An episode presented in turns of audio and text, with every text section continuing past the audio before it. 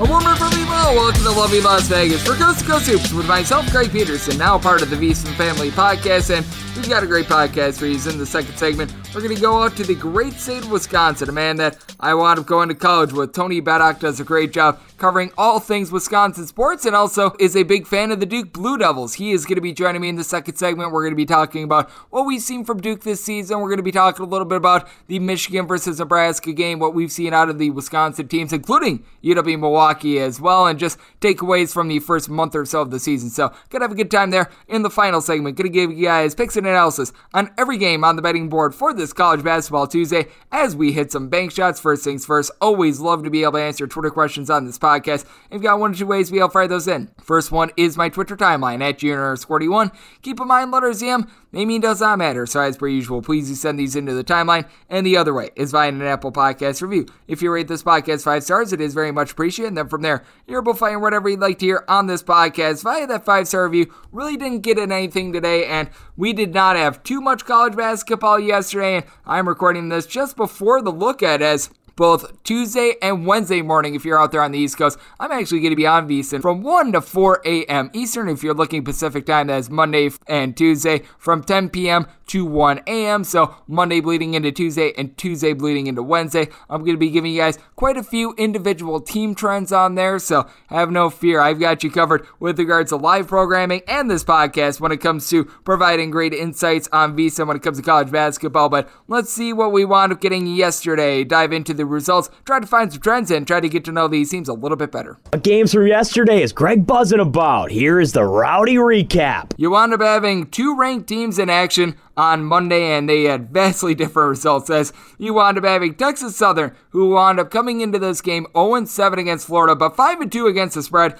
They don't just wind up covering the spread. They get an outright win as a north of 20 underdog by a count of 69 to 54. I think that with regards to the amount of points an underdog was, this was the biggest underdog win of the season. Texas Southern, a team that doesn't shoot it great from three. They go 5 of 11 from three point range, and what really did it for them, they wound up completely bludgeoning Florida on the glass. 46 to 23. This was also the New York Post play of the day, and well, it got there easily. And Texas Southern wound up doing all this while losing the turnover battle by a count of 22 to 10. So some very good dominance there. Meanwhile, Houston they were able to dominate Alcorn State by a count of 77 to 45. Alcorn State right around a 33 and a half point underdog on the close on an open more like 31. So this depended on where you wound up getting the line, but for Houston, they go 16 of 21 at the free throw line, only 7 of 23 from three point range, a little bit uncharacteristic of them, but five of those threes were made by Marcus Sasser, who wound up having 17 points. You wound up getting 11 boards out of Jamal Shead as well. He was able to do a nice job. And then off the bench, a combined 30 points from Josh Carlton along Tramon Mark. And for Alcorn State, a bunch has actually covered a few numbers against some quality teams. 20 turnovers. Houston won the rebound battle 40 to 32. They just really didn't stand a shot in this one. The more marquee game of the day was out there in the Big Ten, Iowa. They wind up losing to Illinois by a count of 87 to 83. Keegan Murray played in this game. He played in this game very solidly. He was able to give the team 19 points, but for Iowa, they wind up going just 8 of 23 from three point range, where Illinois really won this game on the glass. 52 to 23. They wound up out rebounding Iowa. So even though Illinois was without in this game Andre Curbelo, they were just fine in that aspect. And honestly, they've been playing better without Andre Curbelo out there on the floor. I'm gonna call it what it is. And you know who they really needed out there? Kofi Cockburn, 17 points, 18 rebounds. He was very solid, but beyond that as well, Coleman Hawkins, he only wound up having seven points in this game, but he chipped in their five assists, seven boards, did a good job of being able to help steady the ship for this team. For Iowa, only four turnovers. So, to their credit, they won that battle by a count of 18 to 4. So, you wound up having a big disparity with regards to rebounds, a big disparity when it came to turnovers, and that wound up settling that Liberty. They took their liberties on Delaware State 96 to 60. They wound up getting a big win. Delaware State loses by 36 while going 10 of 21 from three point range. Part of the reason why is because they wound up going 9 of 37 on their two point shots as well. And for Liberty, 21 of 38 from three. Now, Towson had a big night from three. We'll get to them in a second, but they went 21 of 38 from three point range. Just absolutely incredible. Off the bench, Brody Peebles was able to have 18 points as he went 4 of 6 from three point range. Keegan McDowell how about him going 6 of 8 from three point range? This was just absolutely superb. And for Liberty, they wind up actually losing the turnover battle by kind of 9 to 8. They won the rebound battle, but I mean, this was just a vulgar display of three point shooting. And then Towson, they wound up making 7 out of their first 10 threes. Overall, went 12 of 25 against Kent State as they go on the road and they get a win by kind of 73 to 58 for Kent State. Just 7 to 28 from three. And they just couldn't hit water if they fell the boat. I mean, they went 29% from the floor. Actually, did a solid job of being able to pull in some offensive rebounds rebounds. They wound up having just 27 total rebounds. Towson won that battle 41 to 27 just because, well, Kent State missed so many shots. And Towson, they couldn't miss. They went 53% overall from the floor. So even though Kent State won the turnover battle by a count of 14 to 6, they just stood no chance in this one. And for Towson, what was big, Antonio Rizzuto, who wound up missing much of the beginning part of the season along Nicholas Timberlake, combined for 40 points. This was a Towson team that came into this game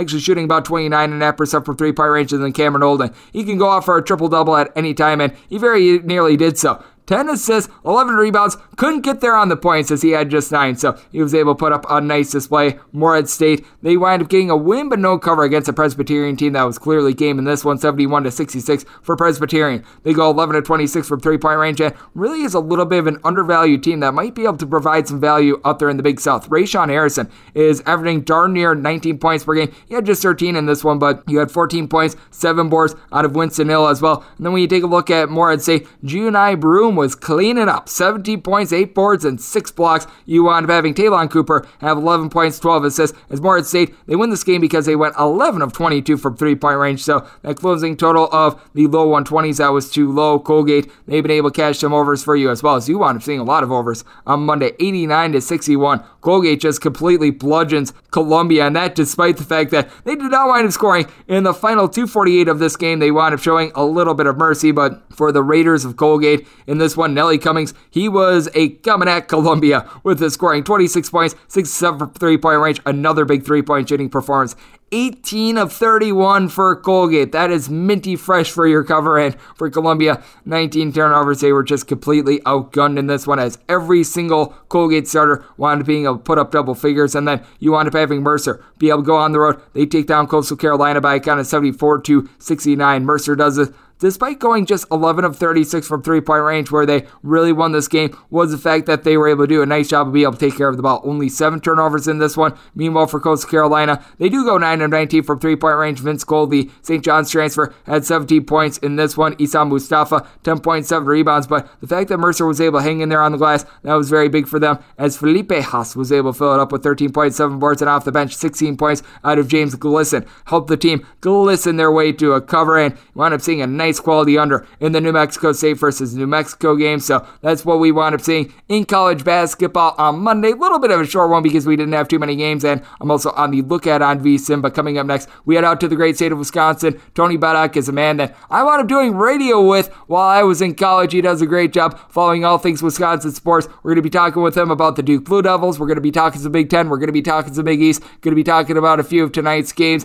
and we're going to be talking some UW Milwaukee as well. So wide ranging chat is coming your way next, right here on Coast to Coast Hoops with myself, Greg Peterson, now part of the VSIN Family Podcast.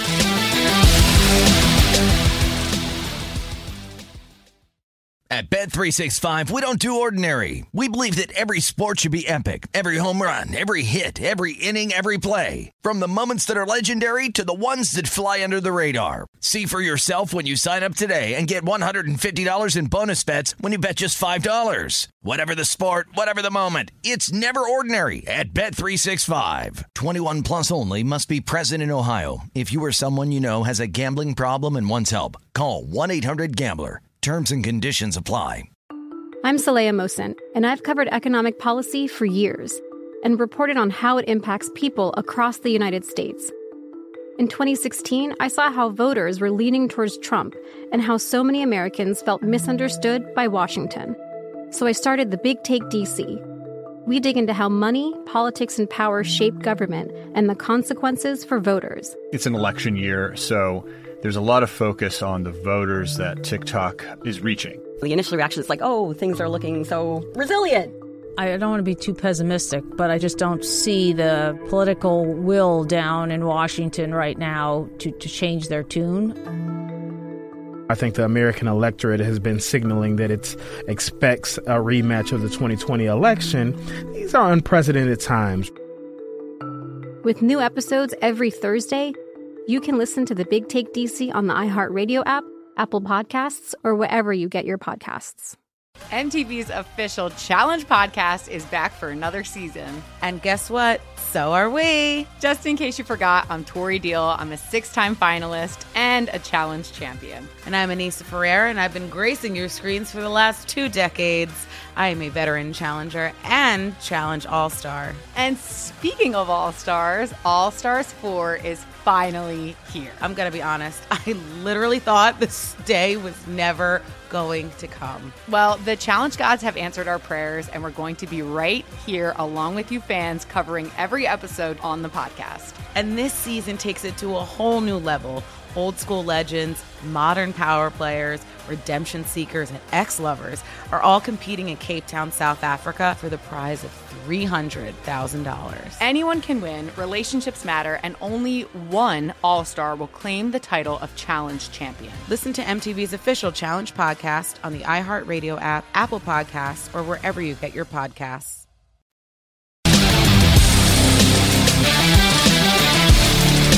And we're back here in lovely Las Vegas for Coast to Coast Hoops with myself, Greg Peterson, now a part of the VSiN family of podcasts. And it is great to have on our guest, as this is Amanda I actually went to college with back when we were out there in the great city of Oshkosh, Wisconsin, 90.3 WRST. As we've got Tony Bettack on the podcast, he's joined me a lot when it comes to my baseball podcast as well. Does a great job covering all things Wisconsin sports out there in the great Cheeseland state. As you're able to follow Tony Bettack at tbettack10 on Twitter. And Tony, it is always great to have you aboard. Thank you so much for joining me. Absolutely. Always have a fun time on. Always love having you aboard. And first things first, I know you're a man that you do a great job when it comes to being able to take a look at Wisconsin, but also taking a look at Duke as well. When it comes to the Blue Devils, they did wind up losing that game to Ohio State a couple days ago. But when I take a look at the hierarchy of college basketball, I do think that Duke has been able to establish themselves as a top five team. What do you think is really the outlook for the team moving forward because I do think that they're the best team in the ACC, really, if by nothing else by default, just because there's really not a lot of other teams that are playing well. But I do like what I've seen out of this team so far this season.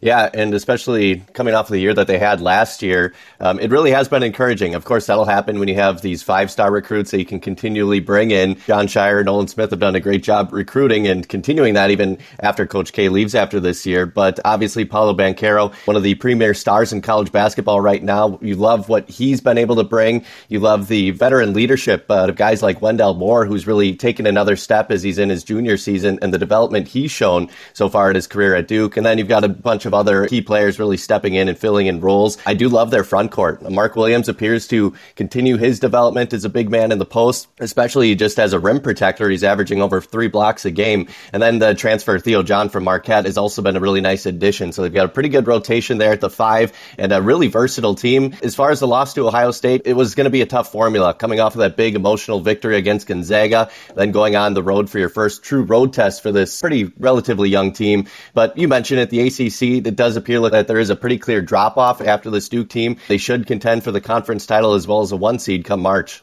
With Duke, I do think that it's going to be a very good final year for Coach K, and certainly they're off to a nice start. As we do have Tony Bettack joining me on the podcast. And Tony, when it comes to Big Ten as well, we've already seen some Big Ten conference play, which I think is really interesting to say the least. But I do think that it's going to be a fascinating conference moving forward because right now at this point, seems like it's Purdue and everyone else. Coming into the year, I was a little bit more bullish on Michigan, and we're going to be seeing them on Tuesday hitting the road to face off against Nebraska, which I think that that could be a little bit of a sneaky game for them. But when it comes to the Big Ten, I really do think that it's Purdue at number one, and then there's a whole gobble of other teams in the middle. And I do think that Wisconsin and Iowa, two teams that I thought had lost a lot of pieces, were going to be down have been able to fortify themselves as teams that might be towards that top half, that top five of the Big Ten. Yeah, and I think you've seen that indication from Wisconsin, who's really put together a really nice start to their season. It's highlighted most recently by that big victory over Marquette. Anytime you see a Badger team scoring close to 90 points, you have to really kind of open your eyes, and you don't see it too often just with their no. style of ball. But Johnny Davis, he, he had a great game, and his uh, continued production will really bode well for this team. You've also got Tyler Wahl, who's dominating down low as well. The Badger Badgers should be a fun team. Purdue, I don't think that there's anybody quite close to them, but the, it is a pretty nice cluster at the top between Indiana, Illinois, Northwestern's put together a nice couple of wins. Minnesota, I mean, they still yet to lose a game. So it will be interesting to see how this conference shakes out and already kind of looking as one of the top conferences in the country. But I think the Badgers will be right there in the thick of it as they always seem to be. Never really have that elite star power, but just consistent quality basketball that you've come to expect over the program. But Purdue is in another class right now and they continue to roll, continuing that undefeated season. And right now look to be, as it stands right now here early in the month of December, as the team to beat in the country. An absolutely massive win for Minnesota a few nights ago when they wound up going to Mississippi State, being able to get a win there. And they're a team that many people, including myself, thought were going to be in the bottom two of the conference. And so far, so good for them. And when it comes to just the hierarchy of college basketball as well. You mentioned it with Marquette. They do wind up taking the loss, but by and large, I like what I'm seeing of this Marquette team, and I like what I'm seeing of the Big East as well. I was a little bit sour on the Big East coming into the season, but I think that Marquette is in good hands with Shaka Smart, obviously. When you wind up giving up north of 90 points to Wisconsin, that means that you're probably kicking up your tempo a little bit, but you just take a look up and down this conference, aside from Georgetown, who they just have not looked good when you wind up losing on your home floor to Dartmouth you know that it's going to be a little bit of a long year for you. And I'll throw in there Butler as well. Butler not been great. They're going to be in uh, in action on Tuesday against Oklahoma. I fully expect them to lose that game quite comfortably. But other than really those two teams, the entirety of the Big East has been solid, and DePaul might not be last this year. yeah, that's something to say too. But you look at their non-conference wins that teams in this conference have had. I mean, UConn, Seton Hall, Xavier, all with big wins. Providence, who beat the Wisconsin Badgers, that's going to be a nice win come March. So it's pretty nice and shaping up. And I've been very interested to see what Shaka Smart was able to bring to the Marquette program. It's bringing it back to Wisconsin, and it looks like things seem to be clicking. There's a lot of excitement early on. A couple of losses here, but they've got a really big opportunity coming up next weekend when they welcome in UCLA. That's a game I'll actually be at. So very excited. Big opportunity for Marquette to put on another resume building win, getting a top five team in the country. So it should be a good one and a fun conference to watch as it plays out down this regular season. I totally agree with you. As we do have Tony Bettack does a great job holding it down in the great state of Wisconsin, joining me on the podcast. And I know that we talked about Wisconsin a little bit in. I think it's going to be really intriguing is that they do have a game in a couple of days that is going to be a big one against Indiana. They're going to be playing at home. And when it comes to the Big Ten, we were talking about it a little bit earlier. The fact that you've just got a whole cluster of teams after mm-hmm. Purdue that are going to be trying to fortify themselves. And these are two of them. Indiana and Wisconsin doing it in a little bit of a different way because with Wisconsin, obviously you've got Johnny Davis and then you've got Brad Davison. Both of these guys have been rock solid. Meanwhile, Indiana, they're looking to a potential All American forward in Trayce Jackson Davis, who's been able to do a tremendous job this season 21 points, 8.5 rebounds. But I think that this is going to be truly a strength versus weakness sort of game because I do think that if the Badgers have a weakness, it is a little bit more down low. Meanwhile, with Indiana, I feel like they might get a little bit dominated in the backcourt as well. So I think that this is going to be a very fascinating game. Yeah, and it's a really a treat getting this Big Ten matchup here so early on in the season. You look at what Indiana's done; they've put together a few nice wins, except for that uh, close loss to Syracuse that went to double overtime. And so it's a good matchup. The Badgers they play well at the Kohl Center on their home court. You kind of give them the advantage early on, but the Badgers too have a game on the road after that against Ohio State, which will be a tough matchup. So a couple of big conference games early for the Wisconsin Badgers, but I do like their chances as they continue to put together a couple of wins here to start out. I agree with you. I think that this is going to be a really good one. And in general, when we take a look at the Big Ten, who has been some of the biggest surprises slash disappointments because obviously we're talking about the Wisconsin Badgers being able to stand out. I think that we both agree on Iowa, but when it comes to some of the other teams in the conference, I just don't know what to really make out of Michigan right now because yeah. they wound up having that nice win against San Diego State. On Tuesday, they're going to be hitting the road to face off against Nebraska. They should be able to pull that one off, but it's a Michigan team that I think that they might wind up having a little bit more trouble than they wound up bargaining for. And I think that it's just a little bit of a mismatched sort of team because now you're seeing Hunter Dickinson try to shoot threes, which that'll give them a little bit of a new layer, but you almost wonder if that added versatility is going to be a little bit of a subtraction by addition as well because it takes away from what he winds up having as his bread and butter, and that's just doing a great job down low. Yeah, Dickinson's a fun player for me to watch. He's one of my favorites in the conference. He put together a nice game at his most recent performance at 23 point, 14 boards as they top San Diego State. But uh, they've got an opportunity. The losses you look at, they lost at home to Arizona. Arizona, decent team. On the road to UNC is what they kind of got uh, blown out in that game. But they're about the middle of the road. I think they are what their record shows right now at five and three as it stands, with a couple of opportunities here before New Year's to get a little bit of an edge in the conference, taking on Nebraska on the road and then getting Minnesota at home. So they could get off to a nice start in the Big Ten, and we'll see if they're able to build off of that. I agree with you. I do think that you're going to have yourself a very interesting ordeal with Michigan. I think that they're going to be able to figure it out. The question is, how far from what their preseason projection mm-hmm. was are they going to be when it's all said and done? As we do have Tony Bettack joining me on the podcast. And Tony, when it comes to just the hierarchy of college basketball, because we've talked quite a bit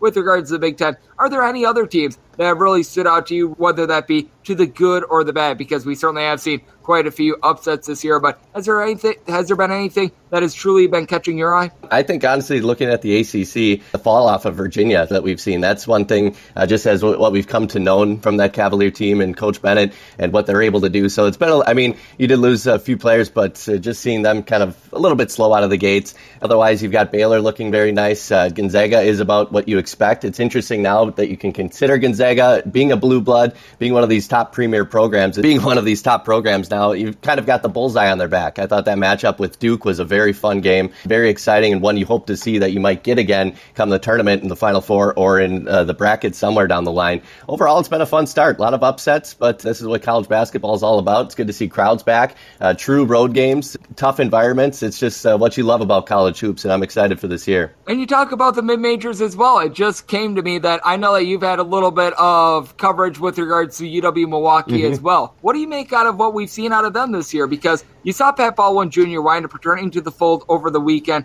They were able to get a nice win. I believe that that game was against Youngstown State, and I feel like he's really going to be an X factor for UW Milwaukee because when it comes to this UW Milwaukee bunch, without him, they just look rudderless. And quite honestly, Pat Baldwin, the actual coach, is not necessarily doing the world's greatest job of coaching right now. I'm going to throw that out there, but I think that it's going to be fascinating to see what UW Milwaukee does because they've got a star player, a top 10 recruit, but the guys around him and the coaching in general just isn't necessarily great. We always have the question that winds up being posed as to, oh, what would happen if like LeBron James would be on the worst team in all of college basketball? And it's not quite to this extreme, but it is a case of which you've got a very, very talented player on what would be without him probably, I would say, a bottom 50 team in all of college basketball.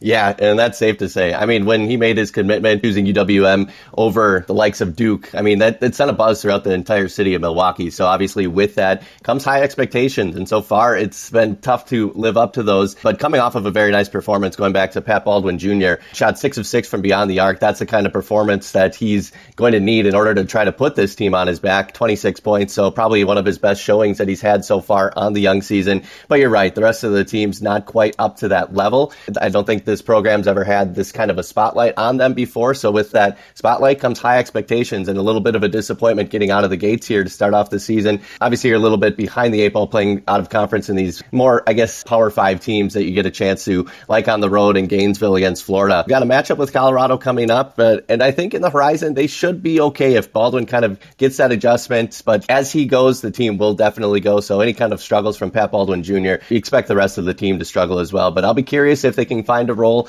maybe sneak in, get that bid from the Horizon League, and see what happens come March. And it's been a fun team though so far, getting this kind of exposure on the UWM program. Where is Bruce Pearl when you need him for exactly. Milwaukee? But when we need him, he's always here. And Tony Bettack on this podcast, you do a great job out there in the great state of Wisconsin, covering a little bit of everything. So let the good people at home know they're able to follow you on social media and just everything that you got going on in general. Yeah, you can find me on Twitter at tbettack10, B-E-T-T-A-C-K 1-0. I'll keep you informed. Like I said, I'm going to the UCLA Marquette game coming up on next weekend, so that should be a fun one and get a chance to see a couple of top programs battling it out. Big opportunity for Marquette. So we'll hold it down out here in the Badger State while you do your thing in Vegas, Greg. Absolutely. Going to be absolutely tremendous. And we have wound up actually seeing Marquette go to the West Coast last year. So you've got a little bit of a return trip mm-hmm. there. And returning to this podcast is Tony Bettack, as he does a terrific job out there in the great state of Wisconsin and join me here today. So big thanks to him. Now it is that time. The podcast coming up next. They give you a sign total on every game on the college basketball betting board for this Tuesday as we hit some bank shots.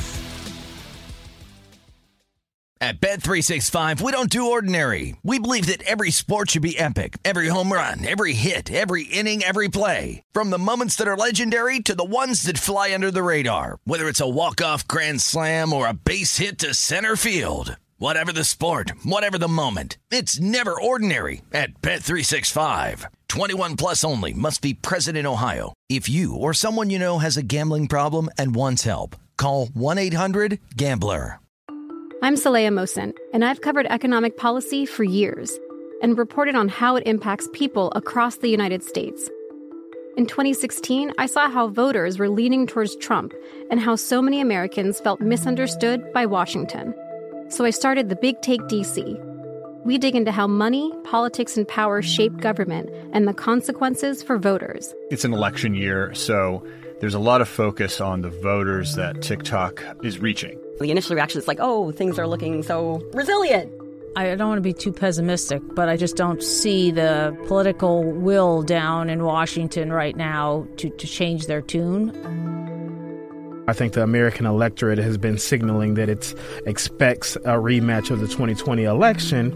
These are unprecedented times. With new episodes every Thursday, you can listen to the Big Take DC on the iHeartRadio app, Apple Podcasts, or wherever you get your podcasts. MTV's official Challenge podcast is back for another season. And guess what? So are we. Just in case you forgot, I'm Tori Deal. I'm a six time finalist and a challenge champion. And I'm Aneesa Ferreira, and I've been gracing your screens for the last two decades. I am a veteran challenger and challenge all star. And speaking of all stars, All Stars 4 is finally here. I'm going to be honest, I literally thought this day was never going to come. Well, the challenge gods have answered our prayers, and we're going to be right here along with you fans covering every episode on the podcast. And this season takes it to a whole new level. Old school legends, modern power players, redemption seekers, and ex lovers are all competing in Cape Town, South Africa for the prize of $300,000. Anyone can win, relationships matter, and only one All Star will claim the title of Challenge Champion. Listen to MTV's official Challenge podcast on the iHeartRadio app, Apple Podcasts, or wherever you get your podcasts. And we're back here in lovely Las Vegas for to Coast Hoops with myself, Greg Peterson. Great to get on. Tony Bettack does a great job covering all things out there in the great state of Wisconsin. A man that is also well tied in to the Duke program as well. So big thanks to him for joining me in the last segment. Now it is that time of the podcast. I give you a sign total on every game on the college basketball betting board for this Tuesday as we hit some bank shots. Most financial establishments close at a certain time, but not here. It is time for a side and total on every game on today's betting board bank shots. Do note that, as per usual, any changes that are made to these plays will be listed up on my Twitter feed at GRScorty1. We are going to be going in Las Vegas rotation order. This is where we go with the games with three digits first and then the games with six digits after that. Reason why I do this is because, for one, a lot of sites actually do go in Las Vegas rotation order, and when you wind up going to Las Vegas, instead of saying, oh, I want the under in Belmont versus St. Louis, for example, you'd say, I want the under in game 619 620, which is their rotation number. So that's why I wind up doing it this way. And we're going to be starting with that first game of 601 602 on the betting board. You got Virginia. And they're going to be hitting the road to face off against James Madison. James Madison is finding themselves as a five point underdog with your total on this game 123.5. When it comes to Virginia, I certainly do have my question marks when it comes to the team, which is why I only made them a three and a half point favorite. Armaan Franklin has been shooting about 22% from three point range which is just not what you expect. And this is a Virginia team that they still play at the slowest tempo in all of college basketball, but at the same time, the defense is just not there. You do have Jayden Gardner giving you between 14 points and 8 boards, but for James Madison, you've got tons of versatility when it comes to this team, and then you've got seven different guys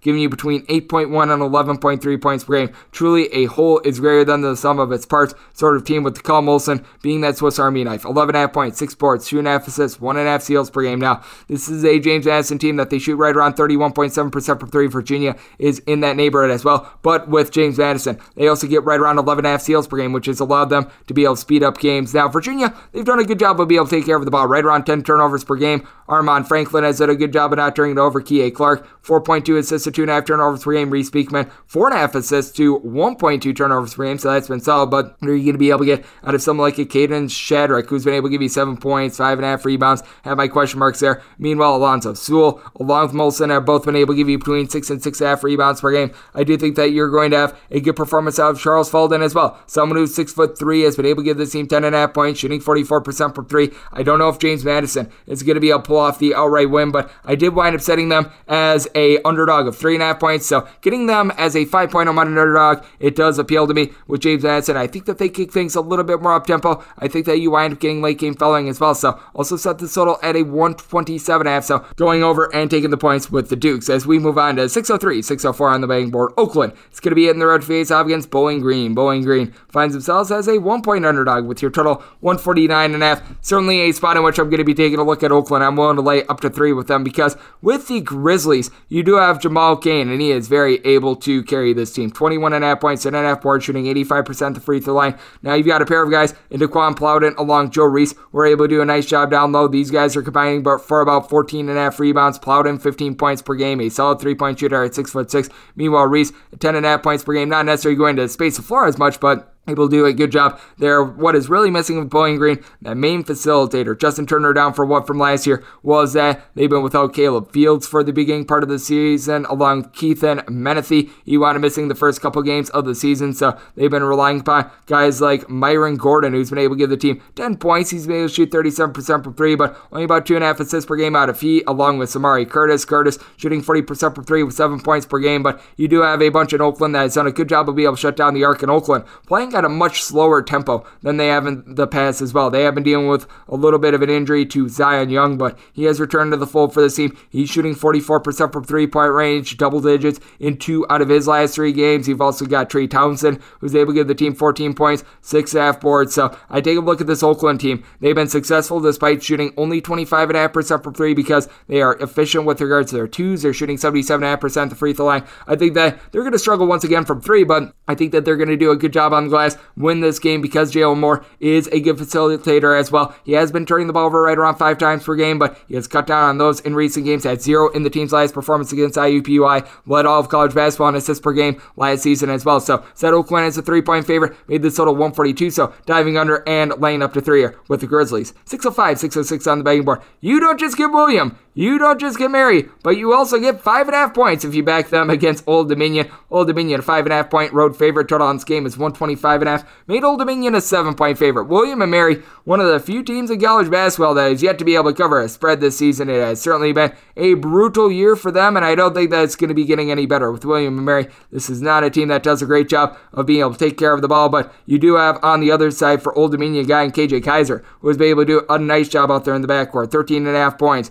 He's shooting 38.5% from three, 92.5% the free throw line. Now, Old Dominion, not a team that shoots it well from three, 29.5% three point shooting team, one of the slower teams in college basketball. They do generate right around seven steals per game. You've got Mekhi Long along with Jalen Hunter. These guys are combining for about three and a half steals per game. They are able to chip in their 18 points, 10 and a half boards. So they've been able to do a nice job. Hunter also four assists per game. If you're able to get something out of Austin Trice, along with AJ Oliver, guys that have been double figure scores in the past, haven't necessarily been able to do that this year. This team is going to be in good shape. And then for William and Mary, I mean, turnovers on a per possession basis, they're in the bottom 10 in all of college basketball, 17 and a half per game. They do have a pair of guys at the top that are shooting north of 40% from three point range in Connor Kochera along with Quinn Blair. Both of these guys have been able to give you a combined about 33 points per game. But with Quinn Blair, he's been a little bit banged up as well. So you don't know if he's even going to be able to go in this game, let alone be able to give this team the effort that you typically would expect out of him as he missed both the Navy and the Davidson game. So that's not good. Yuri Covington has been a walking turnover. He's been relegated to the bench a little bit more with six and a half points per game.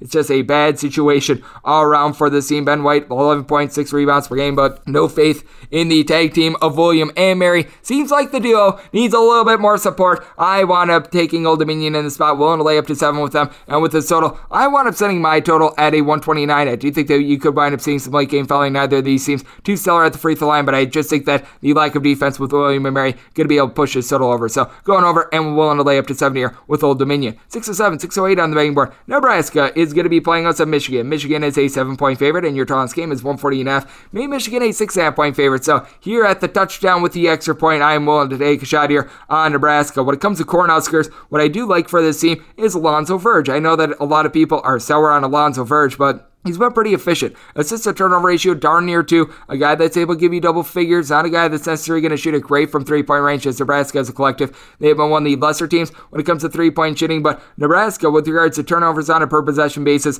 one of the better teams out there in college basketball. They're turning the ball over 11 and a half times per game, but also keep in mind that includes a four overtime game along the way as well. And then you've got a Michigan team that they're turning the ball over 14 and a half times per game. Now, Hunter Dickinson, 14 and a half points, eight and a half boards, buried a trio of threes in that game against San Diego State. He looked relatively solid there, but you've also got on the other side 10 points and six boards out of Derrick Walker, starting to come along for the Nebraska team. I think that Kobe Webster could be able to drain a couple threes. He's shooting 40% from three point range. When it comes to Michigan, you've got Moussa Diabate. I like what he was able to show in that game against UNC in that game, along with the Tarleton State game. Wound up having double figures in both of them. Caleb Houstan, he looked better in that San Diego State game. A guy that was able to chip in there 17 points in that one, but has been very hit or miss as a freshman, shooting 35% from three as a six foot eight combo player. And then if you've got Mr. Do It All and DeVante' Jones. He's trying to fill in for Mike Smith and what he was able to provide last year. He's been able to give the team six and a half points, five and a half rebounds, three and a half assists per game. So he's been solid there. But this is also a Michigan team that is shooting 67% at the free throw line. When you wind up getting into spreads like this, that is very suspect. Nebraska, meanwhile, they shoot more like 72 ish percent at the free throw line. So I think that that's going to play a little bit of a factor. I do think that you wind up getting late game fouling. So did wind up setting the total at a 144 and a half. So I'm willing to take a shot here on the over. And when it comes to the spot, I'm willing to take a touchdown with Nebraska. So taking the points and the over. 609, 610 on the bang board. Toledo is going to be playing us to Bradley. The Braves of Bradley are finding themselves as a 5.5 point underdog. And your total on this game is 144 and. It seems like a really high total for a Bradley game because you take a look at the Braves, and this is a bunch of which is playing at one of the slower paces in all of college basketball. Terry Roberts has really been the heart and soul of this backcourt. He's been able to give the team four assists. He's been able to chip in there 14 points per game. You've had a couple injuries along the way when it comes to team as well, so that has certainly hurt them. Rienk Mast is able to give you 8.5 points, 9 boards per game. Shot right around 37% from three last year. This year he's shooting sub 30%. Meanwhile, for T- Toledo, you've got a pair of guys that stand right around 6 foot 6, 6 foot 7 that do a great job with their versatility. Setric Millner Jr., JT Shumate, and combined 28 points, 14 boards, 3.5 assists. Both guys combined to shoot about 43% from three point range. Ray J. Dennis has turned the ball over right around three times per game coming in for Boise State, but 12 points, right around four assists. This has been a Toledo bunch hasn't had a lot of depth, but Keyshawn Sanders coming back is big. He has been able to give the team seven points per game in his two games back last year, shot 37% from three, seven points per game. So that gives this team another option to be able to help out Ryan Rollins, who has been rolling along 20 points, five boards, three and a half assists. So that has been terrific for a Toledo team that they, as a collective, shoot 76% free throw line. You've got a Bradley team that turning the ball over 15 times per game. They shoot 61.5% at the line. That is certainly something that hurts them a little bit. They have been able to get right around 10 points, five and a half boards out of Malevy Leons, who has come in from the Netherlands. He's looked relatively solid, but I do take a look at this, and I think that the Toledo backcourt is better. I think that they're going to be able to do a good job with their versatility. Set Toledo is 11 half point favorite, and in this spot, set the total at 130 and a half. So going way under, and I'm going to be taking Toledo laying the points. 6'11, 6'12 on the bang board. Northeastern is going to be playing us UMass. The Minutemen hope to be able to last more than a good minute as they are two and a half point underdogs with your total on this game 141 and a half. We certainly have seen the best and the worst of UMass this year. This is a bunch of which they wound up getting clobbered when they wound up playing Yale by 20 points this year. They also have a 25 point win against Penn State as well. So that all makes sense. You take a look at what you've been able to get out of UMass, and they've been one of the more uptempo teams in all of college basketball. Meanwhile, Northeastern,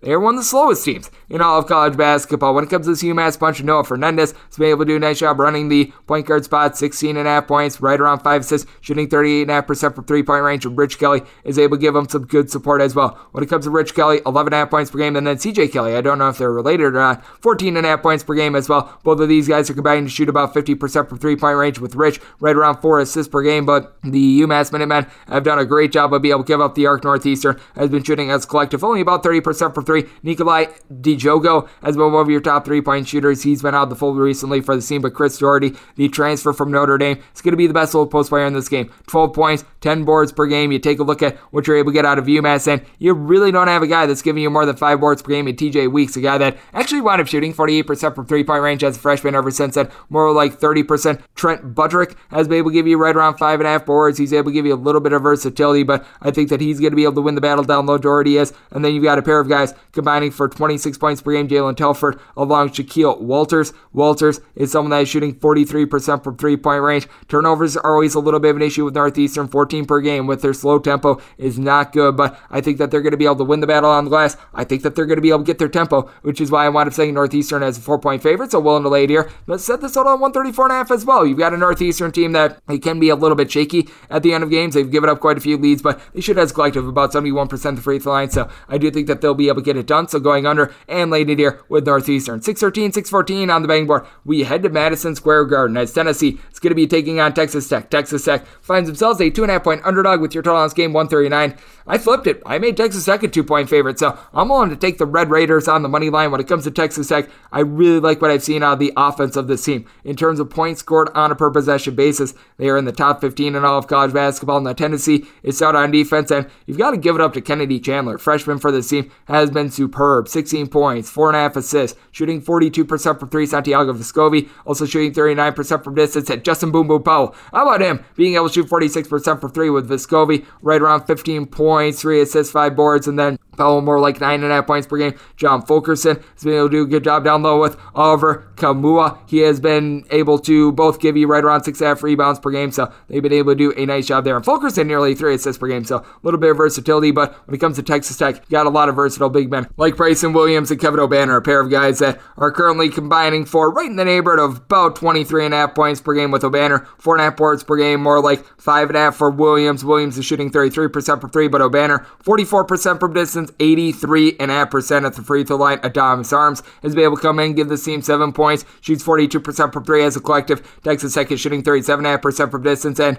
ever since Terrence Shannon has come back, he has been terrific, 16.5 points per game. Could use a little bit more facilitation. Nobody on this team giving out more than two and a half assists per game, but I do think that this is a Texas Tech team that is going to be able to do a relatively solid job down low. I think that you're going to see both of these teams that at their core are defense oriented, play a little bit more defense, and this game is an MSG, so it is a neutral court. So I wind up shaking my number down a little bit for that. Set the total at 138. So you're at the 139, gonna be diving under, but I think the Texas Tech should be able to win this game outright, taking them on the money line. 615, 616 on the betting board. You've got Missouri. They're going to be playing us to Eastern Illinois. Eastern Illinois is an 18 and a half point underdog with your total on this game 129. I set this at a 130 and a half with the total. So going to be going over. You got a Missouri team that they play a little bit slower, but they're not snail's pace slow, and this is just not the same Missouri defense that we have seen in the past. Now, Eastern Illinois, they really only bring back two guys, and neither guy is necessarily doing a whole heck of a lot for this team as you've got Kashawn Charles along with Sammy Friday the fourth, giving you a combined about 21 and a half points per game. With Charles wound up missing a couple games this year, he's been able to come back and he's been able to give the team double figures in each of the last four games. So that is good for the team with Friday the fourth, right around nine points, five boards. So you've been able to get a little bit of something there. The big thing for Eastern Illinois, 17 turnovers per game. They're playing against the Missouri bunch that they get right around seven steals per game. That's not too bad of a rate.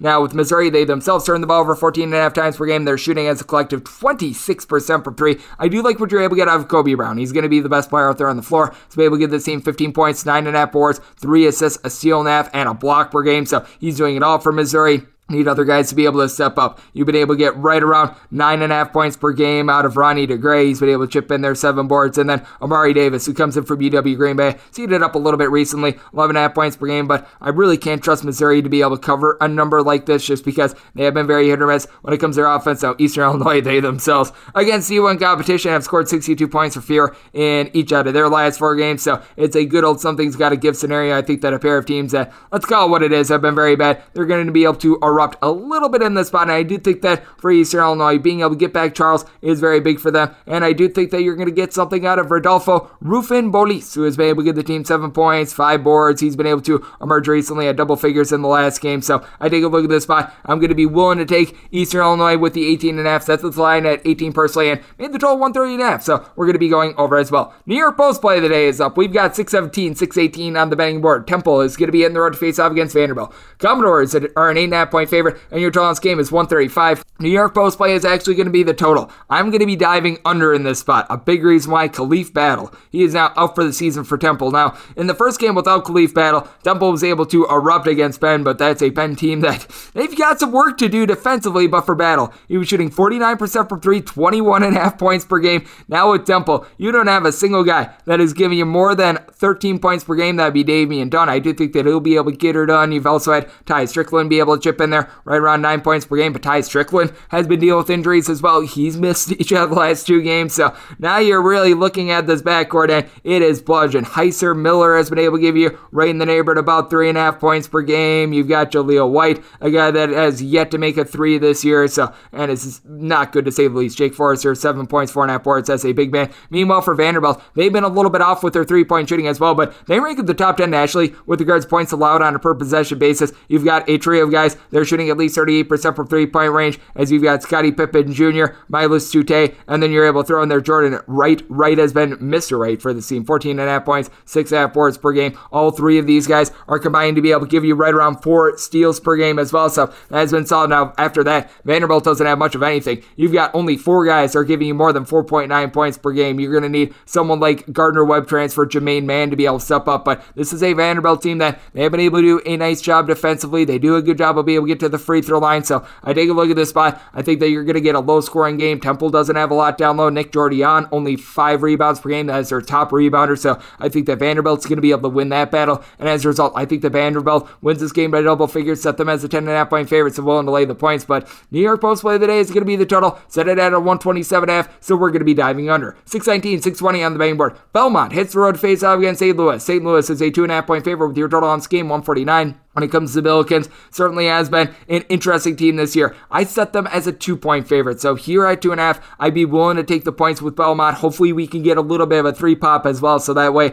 we're able to land on a three. But certainly would be willing to take that two and a half just because when it comes to the St. Louis team, they have been able to play some relatively solid basketball. Even without Javonte Perkins out there, you've got Gibson Jimerson. He's been able to give the team 16 points per game. You take a look at St. Louis, and they are much improved with regards to their free throw shooting. 76.5% free throw shooting team, 39% from three point range. Down low, you do have Mr. Okoro, Francis Okoro, who's been able to give the team eight points, seven and a half boards per game, and then you've been able to get a whole lot of something out of UNC Wilmington transfer Marten Linssen. He's been able to give the team 11 and a half points, four and a half boards, shoots right around 82% the free throw line. But take a look at Belmont, Nick Muszynski, who just couldn't hit threes to save his life last season. He was able to drain one against Sanford. I think that that's going to help him out a little bit. He's been able to give the team 17 and a half points, three assists, six and a half boards, two blocks per game. Grayson Murphy does it all for the team, eight points, six boards, five assists, two steals. Now Yuri Collins does the same for St. Louis, nine points, seven assists. Guy that doesn't shoot it well from three, but also 86% the free throw line. But I do take a look at Belmont, and I do think that you're going to be able to get Jacoby Wood online, a guy that averaged double figures last year, only right around five and a half points per game this season, has been able to shoot 37% for three. Belmont as collective shoots 35% for three, 75.5% the free throw line. They've played a lot of good competition, so I do think that they're going to be up for this game. I think that you wind up getting late game following both of these teams terrific at the free throw line, so did wind up setting this total at 152. St. Louis playing much more up tempo than they have in past years as well. So I take a look at the spot, willing to take a two and a half or higher with Belmont. So I'm going to be looking there. And when it comes to the total, set it at 152. So going over as well. 621, 622 on the betting board. Kansas is going to be playing us to UTEP. UTEP is finding themselves as a 20 and a half point underdog with your total on this game 144. When it comes to Kansas, set them as a 23 and a half point favorite. When it comes to Kansas, certainly a bunch of which they were able to get things very much online and they looked very good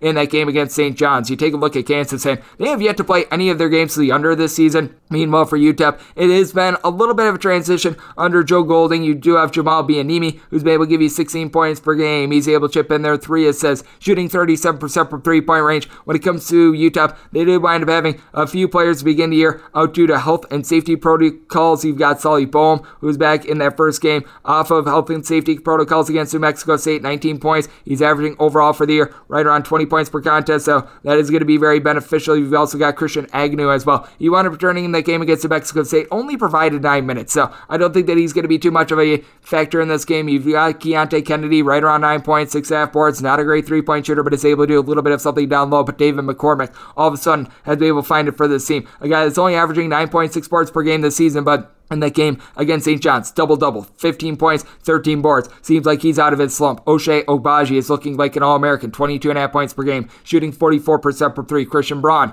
does it all at 6 foot 6, 16 points, 7.5 boards, 3 assists, 1.5 steals, shoots 37% from three. Remy Martin, he's going to get you buzzed up with his 3 assists, 12 points, 43% three point shooting. List goes on and on for Kansas. Kansas has great depth. Jalen Wilson is starting to pull in rebounds for the team right around 5.5 per contest. I think think that UTEP is going to get bludgeoned on the glass. I think that Kansas is going to be able to score with ease in this game. So Kansas as a 23 and a half point favorite. I also made this total 142 and a half. You've got a UTEP team that they are playing a little bit of a new style under Joe Golding. They're pr- trying to play a little bit more of that amoeba style defense that you wind up having success with at Abilene Christian. So I take a look at this spot. I do think you wind up getting your first Kansas under of the season because David McCormack is doing a better job down low, so diving under, but one to lay up to 23 and a half here with Kansas laying the points. 623, 624 is a canceled game between Nevada and UT Arlington. No money to be made, so we move on. 625, 626 on the betting board. Northern Colorado is going to be playing us to South Dakota. South Dakota is finding themselves as an eight point underdog with your total 143. South Dakota is just not good on offense right now. I'm just going to call what it is. Without AJ Plitzuweit, they're just not a very good team. Kruz Perrott-Hunt has been able to give the team 14 and a half points per game, so he's been able to contribute with right around two and a half assists per game as well. But you don't have a lot out there in the backcourt. Hunter Goodrick, I think that he's going to be taken to task by Kur Jongkuch. Jongkuch for this Northern Colorado team. 10 boards per game. Goodrick is able to give you right around 8 ish rebounds per game when it comes to South Dakota as well. You've had Xavier Fuller be able to chip in there 10.5 points per game, but he's been dealing with a few ailments himself, so that has been a little bit of an issue in the last two games that he wound up playing a combined 10 points, so you have your issues there. When it comes to South Dakota, they do shoot as a collective about 35% from three point range, but they've been much more comfortable at home than they have been on the road. And then you take a look at Northern Colorado. They shoot 37% from distance. You really only have six main rotation pieces, but Drew Cookshausen is one of them. He led all of college basketball made threes during the 2019-20 season. That'd be ahead of Marcus Howard, who was playing at Marquette at the time. You would be able to get right around 11.5 points per game out of Matt Johnson. He's been solid shooting 37% from three-point range. You've also got Northern Colorado shooting about 73% at the free throw line, so that has been good for the team. And Bodie Hume, after he wound up having a little bit of a rough start to the year, he's been able to pick it up as well. He's been able to give the team 16 plus points in two out of the last three games. A guy that last year had 16 points, seven boards, a block, and a steal per game. So that is critical for the team in Daylen Kountz. Still giving you 18 and a half points per game. So I did wind up making Northern Colorado double digit favorite, set them at 12 and a half. Made this total 135 as well. So it's a case in which I'm going to be diving under because you do have a South Dakota team that is not very efficient when it comes to their offense on the road and a Northern Colorado team that does a good job of being able to cut off the three point arc. So going to be diving under and laid it here with Northern Colorado. 627, 628 on the betting board. College of Charleston, it's the road to face off against Tulane. The Green Wave find themselves as a four point favorite with your total on this game 152. I wound up setting Tulane as a four point favorite as well. So we're going to look for a little bit of movement. Looks like the opener was Tulane laying two and a half points. So if we wind up getting back down to below a four, I'd be willing to take a shot here on uh, Tulane. If we wind up getting north of four, then I'm certainly going to be taking a look at Charleston. Charleston, with regards to possessions on a per game basis, they're currently number one in all of college basketball. They have been playing with their hair on fire. Pat Kelsey has come in and he has really sparked something with this Charleston team. What I like about them is Reyne Smith along John Meeks. These two guys have been very versatile and they are combining for 30 points per game. Meeks right around five boards, two and a half assists, steal and a half per game. Both of these guys combined to shoot about 46 and a half from three point range and 85% at the free throw line. You've been able to get eight and a half points, right around six half boards, three and a half assists per game under Demetrius Underwood as well. Good Swiss Army knife guy. Charleston shooting 37% from three as a collective. And if this game sounds familiar, that's because these two teams wound up playing about a week or so ago. So that is something that you're able to take a look at. Charleston wound up winning that game 81 to 77 on their home floor as Charleston in that game went 12 of 25 from three point range. I think that there's going to be regression there, but Tulane, they also went 6 of 14 from three. So I think that you get a little bit of regression there, but I do think that it is going to be a relatively up tempo game in that game. Tulane had 19 turnovers. He wound up having 16 for Charleston as well. I think that both of these teams going to be able to rein it in a little bit more. And then you've got the Jalen's when it comes to Tulane, as you've got Jaylen Forbes, who's able to give you 16 and a half points, five boards, shooting 37.5% from three. And then you've been able to get 19 points, over 40% three point shooting out of Jalen Cook, the transfer from LSU. Kevin Cross low has been able to give you 13.5 points, 5.5 boards per game. So I do take a look at this spot. I do think that Tulane is going to be able to get revenge. I think that they get it to the tune of four points, the same amount that Charleston wound up winning by. And when it comes to this total, I did wind up setting it at a 156.5. So I'm going to be taking a look at the over with Tulane. Willing to lay three and a half or less with them when it comes to Charleston once we wind up getting north of four. Going to be a take on them. 629, 630 on the betting board. You've got yourself Duquesne in the road to face off against DePaul. DePaul is finding themselves as an 8 point favorite with a total of 143. Central Paul is a 9 point favorite. Big reason why I like him in this spot Javon Freeman Liberty. I like that name and I like his production. 21 points, 8.5 boards, four assists, two steals per game. He has been absolutely superb for this team, shooting 42% from three point range now. On the flip side, Kevin Easley, who winds up coming in from Chattanooga and TCU, a guy that was an All SoCon Rookie of the Year performer a few years ago.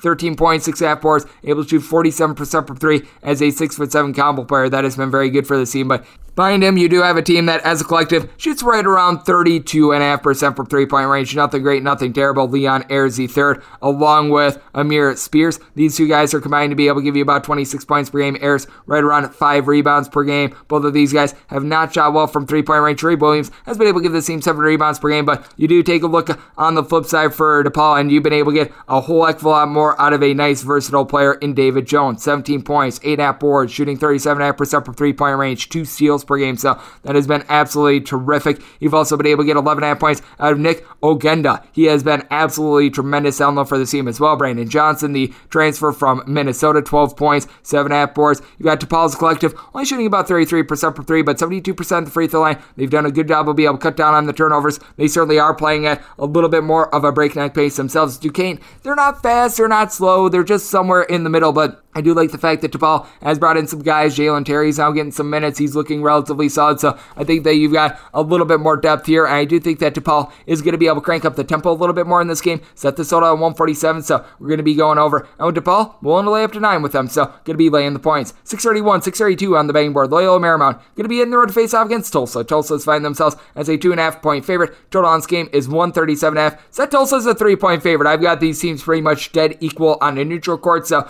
I'm willing to lay up to a three year with Tulsa. When it comes to the Golden Hurricane, certainly has been an interesting year for this team as it has been, shall we say, a little bit of a winding road, but you could say that about against Loyola Marymount as well. Marymount winds up taking that loss to begin the year against the Chattanooga Mocs, but they looked solid in that win against SMU. The loss to Grand Canyon, very understandable, but what I think is going to be key for Tulsa is having Jeriah Horne be the best player out there on the floor. It's, he's been able to give the team 19 points, seven and a half boards, shooting 46% from three point range as a six foot seven do it all guy. Now Joe Quintana is a good sharpshooter for the Mount. He's shooting 48.5% from three, 97% the free throw line, 17 and a half points per game, along with nearly two steals per game. But then you take a look at the flip side for Tulsa. This is a team in which you don't necessarily have a ton of great guard play, but they don't turn the ball over right around 11 turnovers per game. The guy that has really been able to emerge, UT Arlington transfer, Sam Griffin, 18 and a half points per game. Doesn't do much other than shoot, but has been able to do a great job of doing so. Rey Idowu has been able to give you right around eight points, five boards, so he's been relatively solid for this team. And then you've got a guy that doesn't score a lot, but does a little things, and Anthony Pritchard. Pritchard has been able to chip out right around two and a half assists per game, give you a steal. He's warranted right around 16 and a half minutes per contest, and as a matter of fact, 23 plus in each of the team's last three games. He is starting to rise up for this Tulsa team as a good on-ball defender, and then Eli Scott is able to stuff the Sachi for Loyola Marymount. 16 and a half points, six half boards, three assists, and then you've got Kelly Leu Pape. He's a six foot six combo player who's been able to chip in there darn near nine points, five and a half boards, shoots in the mid 30s from three point range, so he's been relatively solid for the team, but was expecting a little bit more out of Wyoming transfer Kwane Marble, only about five points, three boards after he shot 31% last season from three point range, only about 14% this season. And for the Mount, 15 and a half turnovers per game. I think that that's going to be the death nail for them. I do think that this is going to be a little bit of a slower game and a little bit of a sloppier game as a result of that as well. Said this all at 131 and a half, so diving under. I made Tulane a three point favorite, so one to here. 633, 634 on the betting board. You got Charlotte. They're going to be in the road to face off against Arkansas. Arkansas find themselves a 19 and a half point favorite with your total 145 and a half. When it comes to Charlotte, it's a bunch in which has been able to do a good job of being able to slow down games, but the defensive efficiency doesn't seem to be quite there with them. But I do think that they're going to be able to keep things relatively in line in this one. I wound up saying them as an 18 and a half point underdog because you do have a guy in Jahmir Young that is able to do a great job of being an alpha dog for this team. 20 points, five and a half boards, four and a half assists, shooting 34% from three point range with a CO per game now with Arkansas. JD Notae has been just a walking bucket for this team. 18 points, four boards, four assists, three steals, and then you've got Au'Diese Toney along Chris Lykes contributing to be able to combine for about 26 and a half points per game. Toney, right around seven boards per game, and then you've got Mr. Versatile. That'd be Jaylin Williams. Six points, nine boards, four and a half assists. So he has done it all for the team. But you take a look at Charlotte as well. They're not going to be able to win the battle down low. They've got a little bit of a lack of size. And I was expecting more than one rebound per game out of Robert Braswell, the combo player that comes over from Syracuse. But he is shooting 50% for three. Charlotte, they shoot 79.5% the line. They only turn the ball over 11 times per game. This is an Arkansas team that they really do pride themselves on being able to generate turnovers. So a little bit of an interesting chess match here. But Arkansas, a team that doesn't turn the ball over a lot themselves, they've shown that they can win games playing slow in the past. I think that they're going to be doing so once again. I do think that Charlotte is going to be able to slow down the tempo in this game. So did wind up saying the total of 136 half and made Arkansas an 18 and a half point favorite as a result. So going to be diving under, and I'm going to be taking the points with Charlotte. 635, 636 on the betting board. Oklahoma is going to be playing us a Butler. Butler is finding themselves an 11 point underdog in your total this game is 125 and a half. Butler has had a cataclysmically bad start to the season, but I do think that we went a little bit too far here. I want to say Oklahoma as a 10 and a half point favorite, so we willing to take an 11 here with Butler when it comes to the Bulldogs. They were missing quite a few pieces to begin the year. They have been able to get Aaron Thompson back to the fold. He is the main facilitator for the team just year in and year out. You know what you're going to be able to get out of him. Right around four assists, not necessarily a lot of scoring, but he's efficient in the shots that he takes. And Butler is actually shooting 37.5% from three point range, so they've actually been able to do a relatively solid job there. The 15 turnovers per game, that needs to be reined in a little bit, but I do think that Thompson being out there on the court is going to be able to help out the team. You've got Jair Bolden being able to give you 12.5 points per game, and then Jayden Taylor is able to chip in there 12 himself. You've got Bolden being able to shoot 46% from three. Chuck Harris has been a little bit banged up. He has been able to give the team 11 points per game, so I think that he's going to be a critical piece for the team. When you take a look down low, I do think that Ty goes along with Bryce Nze, both of these guys being able to give you right around four and a half to five boards per game is going to be critical because for Oklahoma, Tanner Groves is highly versatile at six foot ten, comes in from Eastern Washington, 15 and a half points, six and a half boards, shooting 42% from three. He is a hard guard. You've been able to have Jordan Goldwire have an assist to turnover ratio of two, not necessarily a dominant scorer with right around nine and a half points per game, but a guy that does shoot 91% the free throw line. And when it comes to Oklahoma, they as a collective are shooting 72.5% at the line. They're generating 8.5 steals per game. You can tell that they sort of are taking on the I guess you could call it mindset of Porter Moser. I think that they are going to be slowing down as the season goes along, but they are still trying to work their way into that as well. Did wind up setting the total at a 124 and a half. So here at 125 and a half, I am going to be willing to go under the total because I do think that Oklahoma is going to be trying to implement that style a little bit more. And when it comes to Butler, set them as a 10 and a half point underdog, so willing to take an 11 here. 637, 638 on the betting board. Montana State is going to be playing us in North Dakota State. The Bison find themselves a three and a half point underdog with your total on this game 136 and a half. When it comes to North Dakota State, wound up setting them as a four and a half point underdog. I do like what I've seen out of Montana State so far this season with Montana State. They do a good job of being able to push a little bit of tempo without being necessarily out of control. You've got Xavier Bishop, who does a good job at the point guard spot, 11 and a half points, four assists, a guy that's able to shoot 42% from three point range.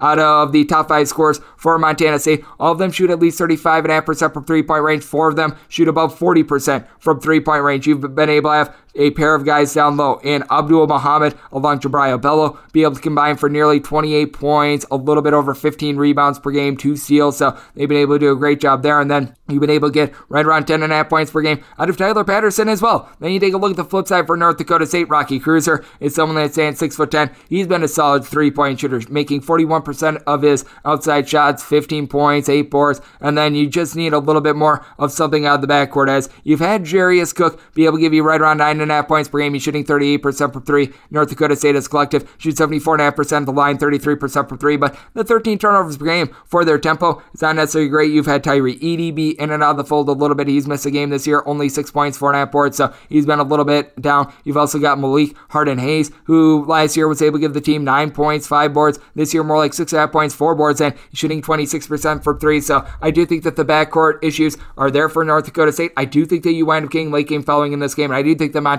State is going to be able to hit some threes against the North Dakota State perimeter defense that hasn't been great this year. So set Montana State as a four and a half point favorite. Willing to lay it here. Set the total at 138 and a half. So going over as well. 639, 640 on the betting board. We head back to MSG as you've got Syracuse and Villanova and a good old Big East matchup. Villanova's a nine and a half point favorite, and your total on this game is 145. I mean Villanova a 10 and a half point favorite with Villanova. This is a team that is incredibly efficient with the ball. I do like Collin Gillespie at the point guard spot, a guy that thus far this year has an assist to turnover ratio right around three, and he's been able to give the team 18 points per game, along with 1.3 steals per game. A guy that is shooting 47% from distance. Now down low, you don't necessarily have a ton when it comes to Villanova. Eric Dixon has been able to give you six rebounds per game. I do like what you're able to get out of Mr. Moore as he's able to give you some more with 15 and a half points, five and a half boards for Justin Moore, three assists, shooting 40% from three point range. Depth is a little bit of an issue when it comes to Villanova, but Caleb Daniels seems to be stepping up a little bit, nine and a half points, shooting 37% from three. Villanova's a collective, shoots 79% the line, 42.5% from three.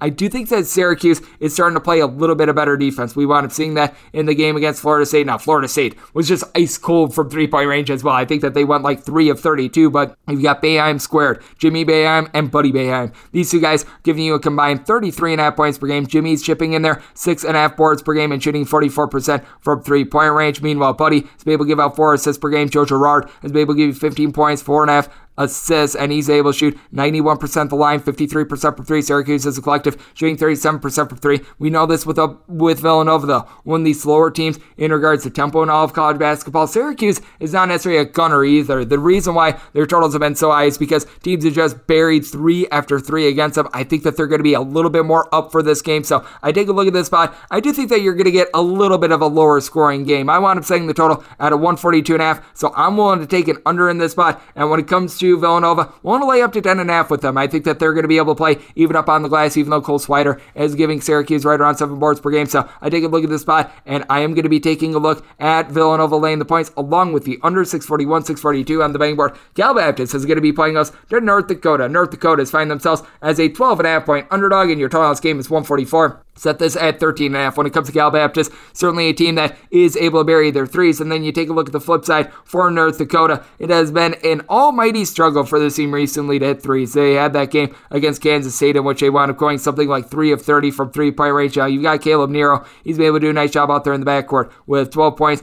four boards, three assists. Now he's only shooting about 28% from three as a collective. North Dakota about 39% from three. Mitchell Sueker has been as a six foot nine combo player relatively solid, shooting 41% from three, 11 points, four boards, but you don't have a lot down low. You've got seven points, five and a half boards out of Tsotne Tsartsidze. He winds coming in from the country of Georgia, so he's been able to help this team out a little bit. And I do like what I'm seeing out of Paul Bruns. You take a look at Bruns recently, and he's been able to give the team 15 plus points in now three out of his last four games, but for Cal Baptist, you've got a guy in Reed Nottage who's able to give you 12 and a half points per game, shooting 37.5% for three. Cal Baptist. It's actually not been very up tempo. They've just been inefficient on defense, but solid with regards to being able to shoot the ball. They shoot about 34.5% from three point range. You've got a guy in Trey Armstrong who's been able to give this team 10.5 points per game. And then the other Armstrong in Taran Armstrong, 12.5 points, 7.5 boards, 8 assists. He is darn near averaging a triple double right now. It has been absolutely insane to see. And he already got a triple double against San Jose State earlier this year as well. Daniel Akin is going to be the best low post player in this game, right around 12 points, 8 boards. Also doles out 2.5 assists per game. This is a Cal Baptist team that does a very good job of being able to make the extra pass. I think that they're going to be able to do so against a North Dakota defense. Let's call it what it is. It's not necessarily great, but North Dakota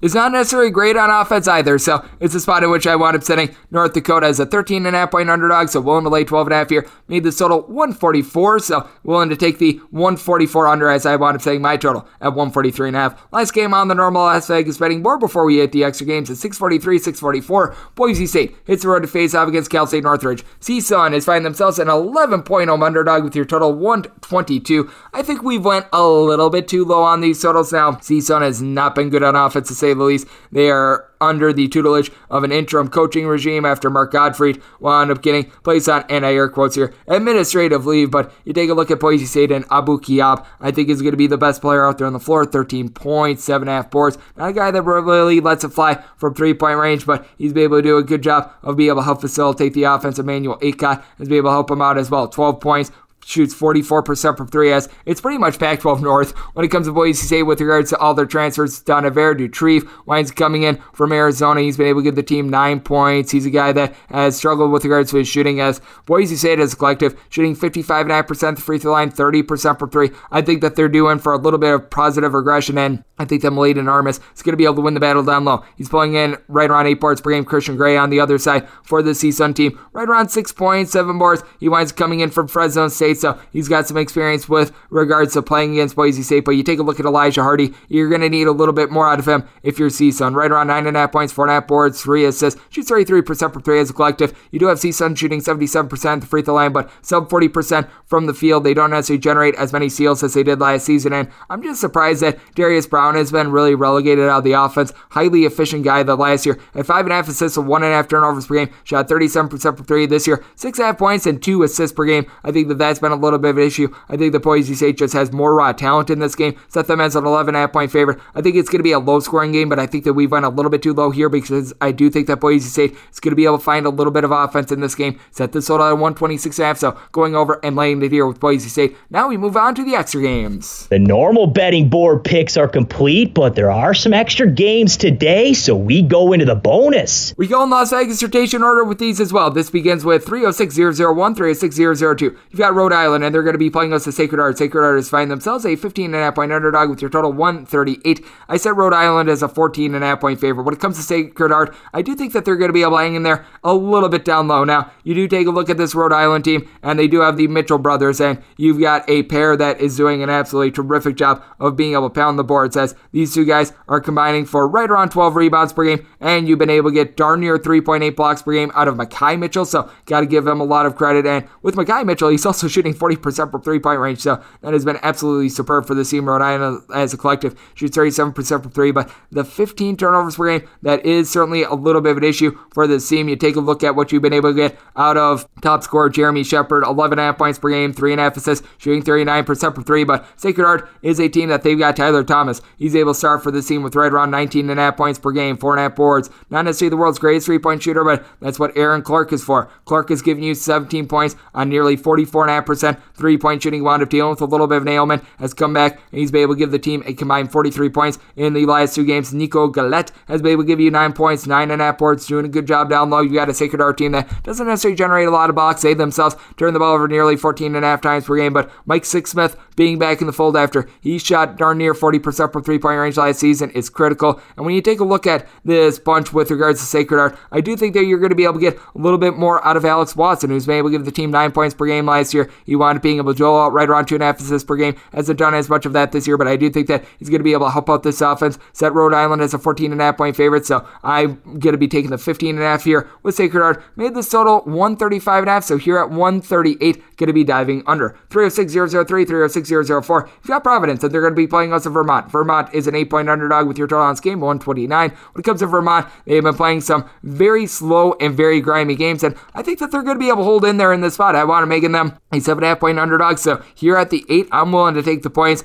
And a big reason why I do think that Vermont is going to be able to hold in there is that you've got one of the more efficient players in all of college basketball, Ryan Davis, with regards to points scored on a per minute basis. Last year was in the top five among qualifying players. So far this year, 17 points, six half boards, a block and a half per game. So he's been great as a six foot eight combo player. Isaiah Boom Boom Powell, I think, is going to be able to match up with Noah Horchler. Horchler for Providence. 12 points, 8 boards, shooting 46% from 3 as a 6'8 combo player. But Mr. Boom Boom Powell, 11.5 points, 7 boards. He's able to let it fly from 3 last year. Shot 39% from 3. Now, Nate Watson, going to be an immovable force. 15 points, 5.5 boards. Just such a good scoring big man. And then Jared Bynum has been able to give this Providence team right around 4 assists. Doesn't necessarily score a lot. You've got a Vermont team that doesn't necessarily have that one main point guard, but Ben Shungu is able to let it fly right around 13 points, 4.5 boards, shoots 34% from 3 point range. And then I like Robin Duncan. Guy just does all the little things for this team. A guy that is only tripping in there right around two points per game, but also four boards, two assists, a little bit over 11% three point shooting. So he certainly doesn't do a lot there. But Justin Mazzulla, along with Finn Sullivan, both of these guys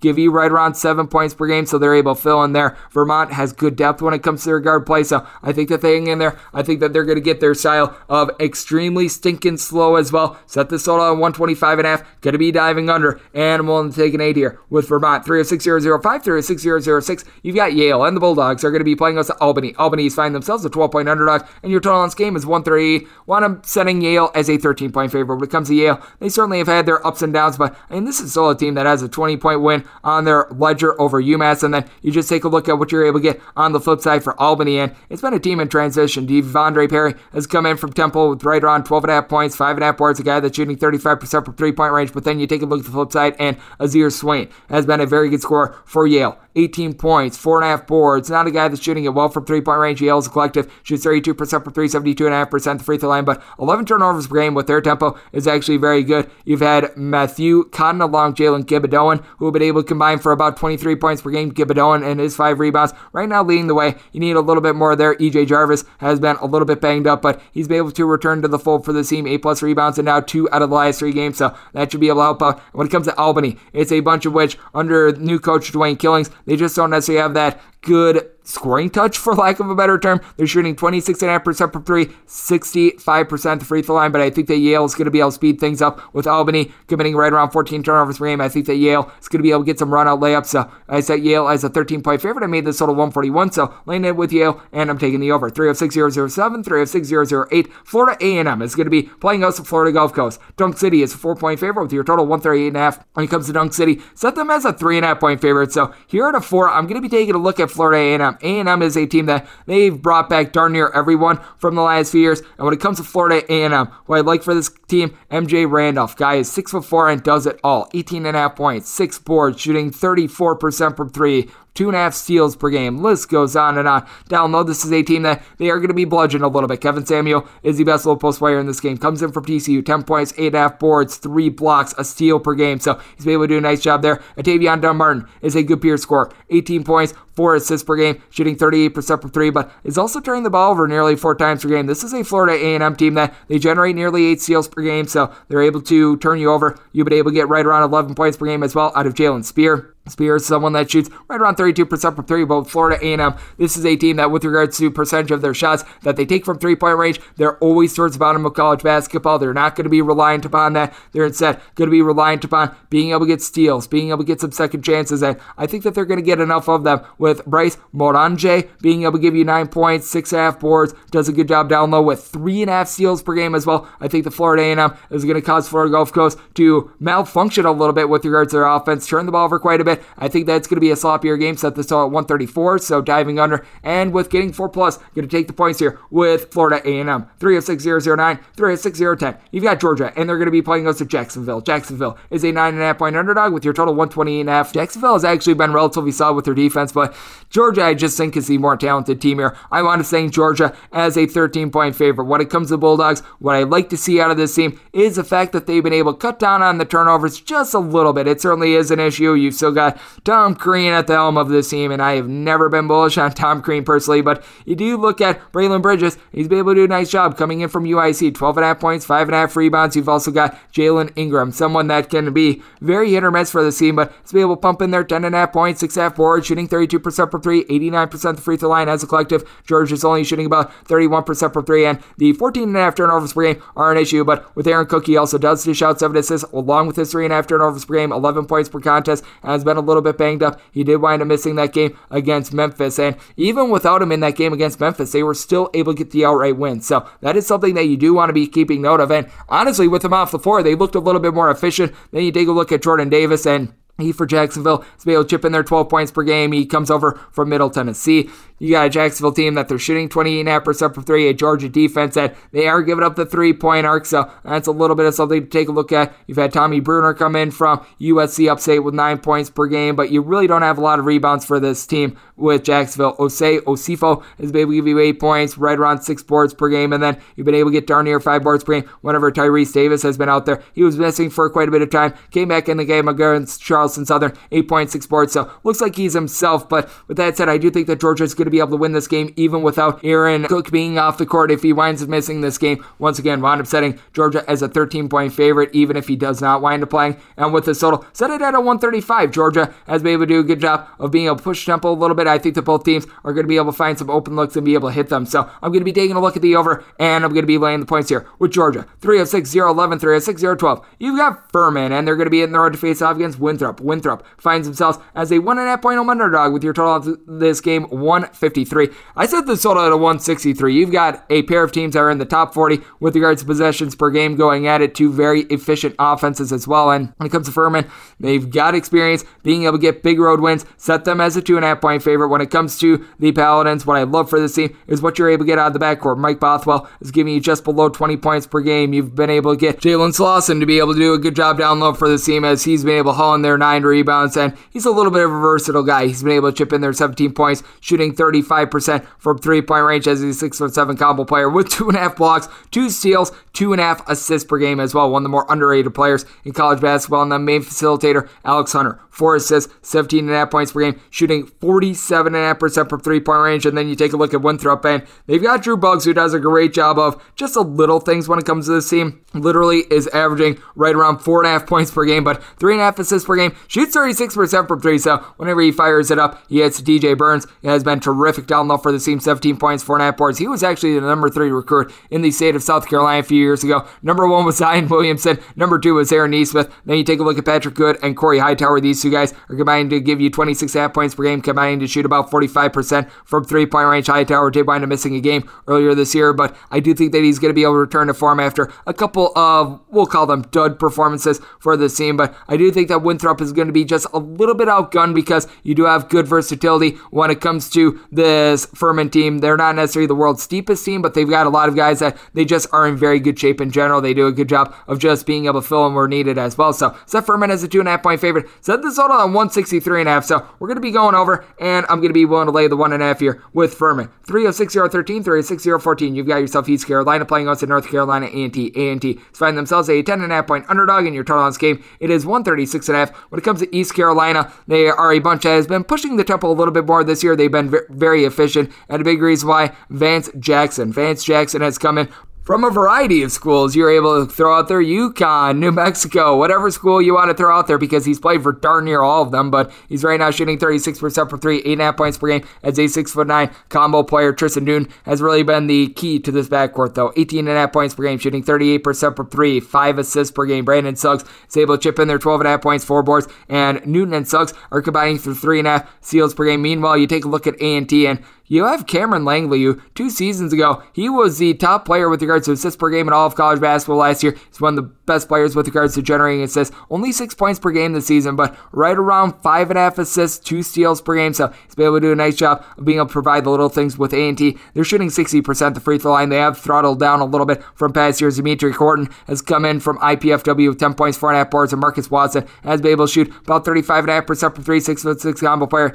is chipping in there 12 and a half points, five and a half rebounds per game, but you don't have a lot of size down low. When it comes to the team, it's not like East Carolina is necessarily massive or anything like that, but I do think that A&T should be able to do a relatively solid job of being able to get some open looks against an East Carolina offense that they've been able to hit their threes, but they've also given up their threes as well. I think that A&T has been a tad unlucky to begin the year, and East Carolina has been a little bit lucky as well. So I did wind up lining this as East Carolina laying nine and a half points. So anything at double digits, willing to take a shot here on North Carolina A&T, and A&T I think is going to pump up the tempo a little bit more. Set this total at 145. So going over and going to be taking the points with A&T. 306 015, 306 016. You've got Merrimack and the Warriors are going to be playing us a Brown. What can Brown do for you? If they win by more than a point, they're going to be able to cover a point spread as they're a one point favorite in your on game is 119. I think that this total should be relatively low, but I do think that this is going to be a little bit of a funky matchup for Brown. So I want to making Merrimack a two point home favorite. So I'm going to be willing to take them on the money line. It's just so hard to be able to prepare for this Merrimack team because they just come at you and they do a great job of being able to generate turnovers. And then you take a look at Brown and you've been able to get quite a bit out of the backcourt out of Kino Lilly Jr. He, along with Dan Friday, have been able to combine for about 22 and a half points per game, five assists, three steals. You've got Lilly Jr. shooting 95% the free throw line and right around 39.5% for three as a collective. Brown only shoots 31% for three, but 74.5% the free throw line. They're not great at taking care of the ball, but they're not terrible. Down low, you've had Taman Cho, who wound up having a rough start to begin the year and missed three games. He's starting to come alive. 10 points, 7.5 boards, so you do like to see that after he during the 2019 2020 season was averaging more like 14 points and 8 boards per game, but Jordan Minor is a very major part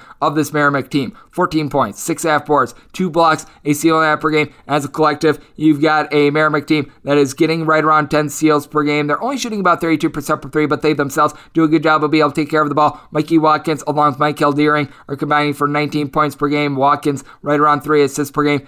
And when it comes to Merrimack, certainly not a great rebounding team, but you're able to get just enough rebounding from this team as well. You've had Ziggy Reid be able to give you six half points, four and a half boards, does a lot of the dirty work for the team. So I take a look at Merrimack. I think that they're going to be able to do just enough in this game against Brown. I do think that you're going to be able to find some late game fouling, and neither of these teams are too bad at the free throw line. So I think that the 119 is just a tad too low. Set this total at 124 and a half and made Merrimack a two point favorite. So take Merrimack on the money line and the over 306 17, 306 18. You've got Kentucky and Big Blue Nation is finding themselves a 27.5 point home favorite against Southern with your total on this game 143.5. When it comes to Southern, it has been a very gritty bunch, but Kentucky is just a team that they hit differently. I mean, you take a look at what you've been able to get out of Oscar Tshiebwe. He is right now leading all of college basketball with regards to rebounds per game, 16 rebounds per game. In regards to missed shots that resulted in an offensive rebound, he is the number one player in all of college basketball with regards to his efficiency, a block and a half per game, and a steal. So it's going to be tough for Damian Sears, who is giving Southern right around six and a half rebounds per game to be able to match up. Sears is someone I think is going to be finding himself in very early foul trouble now. When it comes to Southern, they are shooting 38.5% from three point range, but they haven't seen the length that the guards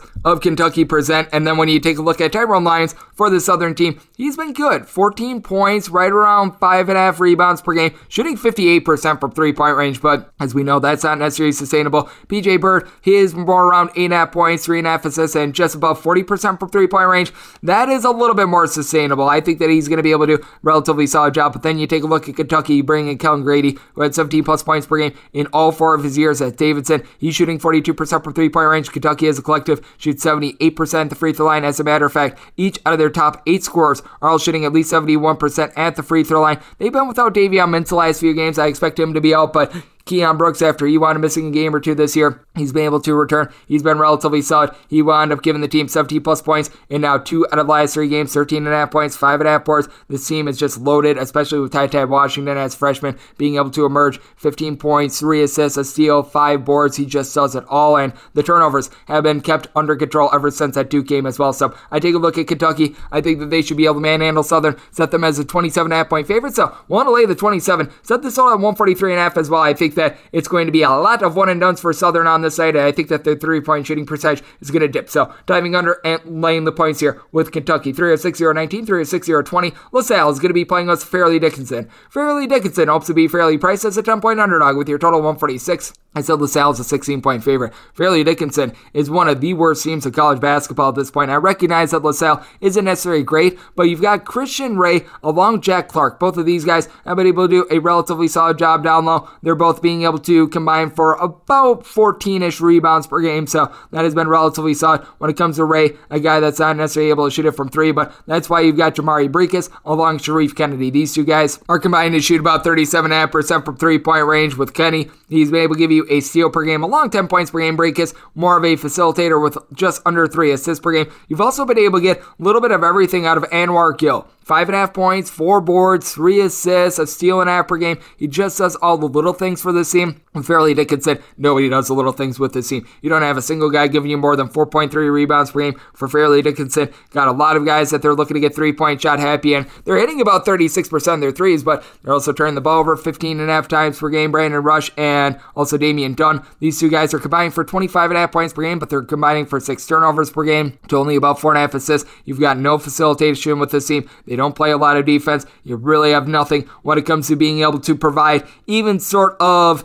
I would call it a speed bump down low. And a big reason why is because they have been without Pier-Olivier Racine, who was relatively solid down low for the team last year. You have been able to get a little bit of something out of Joe Munden Jr. He's been able to give you five and a half points, three and a half rebounds per game. But last year, he chipped in there seven points per game. So that has been a little bit of an issue. He's been, it seems like, a tad bit banged up. So I take a look at LaSalle. I think that they've got a lot more depth. I think that they play much better defense in general. I'm fairly Dickinson right now playing the Ole style of defense. Set this all on 145 just because Dickinson has been playing a little bit slower this year, so I'm going to be looking at an under. I'm willing to lay up to 16 here with LaSalle, so laying the points. 3 of 6, 0 21, 3 of 6, 0 22. George Mason is going to be playing us at Navy. Navy is a three point dog, and your total on this game is 130 and a half.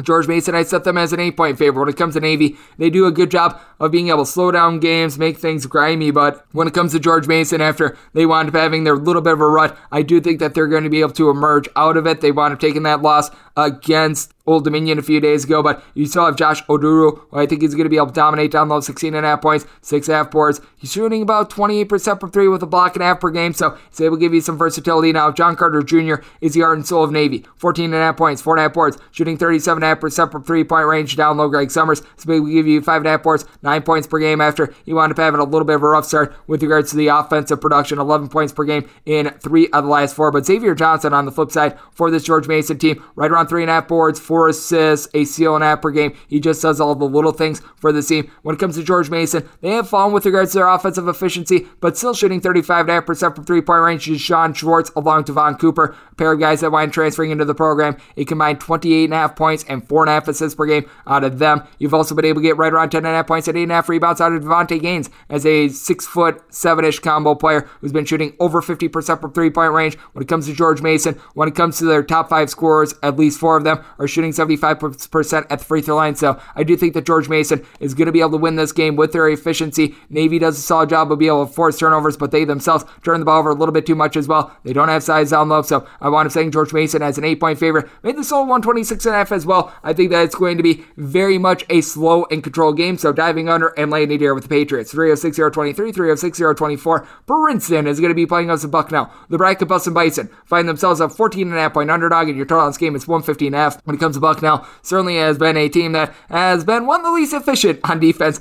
this season. They're in the bottom 35 with high regard, but you do have Alex Timmerman along with Andre Screen, a pair of guys that should be able to do a solid job down low. They're combining for 20 points, 14 boards, and you've been able to have Screen give you nearly a block per game with Bucknell. They are shooting 80% the free throw line and 35% from three point range as you've got the Funk, Andrew Funk, 39.5% three point shooter with 19.5 points, 4.5 boards per game, and then Xander Rice, four assists to right around 2.5 turnovers per game. Now, Bucknell, 15 turnovers per game. A little bit of that is because they do play a little bit more up tempo. You take a look at Princeton, not a team that's necessarily going to seek out a whole bunch of steals. You've got Jalen Llewellyn, headlining the offense with right around 15 and a half points. He's been able to shoot about 34% from three. More impressively, 89% the free throw line. Ethan Wright as a 6'4 do it all player, 14 and a half points, 8 and a half boards, 44% three point shooter. So that's been solid. But what I think is going to be really intriguing for this team is what you're going to be able to get out of 6'8 Tosan Evbuomwan. He has been able to give the team 14 points, 5.5 boards, 4.5 assists. He just does it all, aside from really shoot three. So that's been solid for Princeton. Princeton is a team that they can be a little bit hit or miss with regards to their offense. They do a nice job of not turning the ball over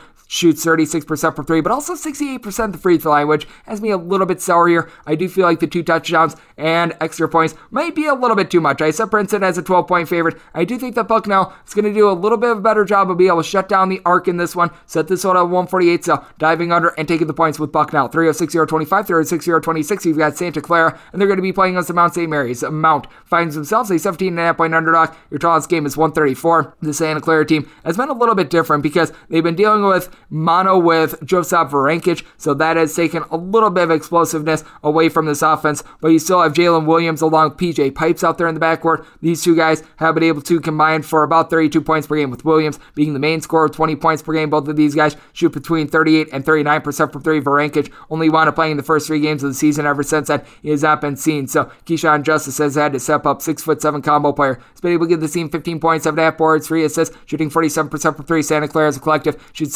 76.6% free throw line, 38.5% from three. So they've done a nice job there. Parker Braun, the Missouri transfer, nine points, six boards, two assists. So he's contributed in a wide variety of ways. But I do take a look at Mount St. Mary's, one of the slowest teams in college basketball. I think that they're going to be able to get their way a little bit more in this game because they do have so much down low. You've got Malik Jefferson giving you eight points, seven and a half boards, a little bit over a block per game. Nana Opoku, a block and a half, along nine points, five boards per game. Mezie Offurum, nine points, four and a half boards. So these guys have been absolutely tremendous for the team. The Mount shooting about 33% from three. That's not great, but it's not terrible. 72% the free throw line. That'll fly as well. The 15 turnovers per game, that is a little bit unsightly. You've got a Santa Clara bunch of, they themselves, though, only get right around six steals per game. And Jalen Benjamin, the UAB transfer, I think is going to be able to keep the Mount live. He's shooting 42% for three, 91% the free throw line, 13.5 points, 3.7 assists per game. So I do like the way that he's been able to come along at least 19 points and now three of the team's last five games as well. So he is able to score and keep teams in it. So I take a look at the spot, set Santa Clara as a 13 and a half point favorite. The losses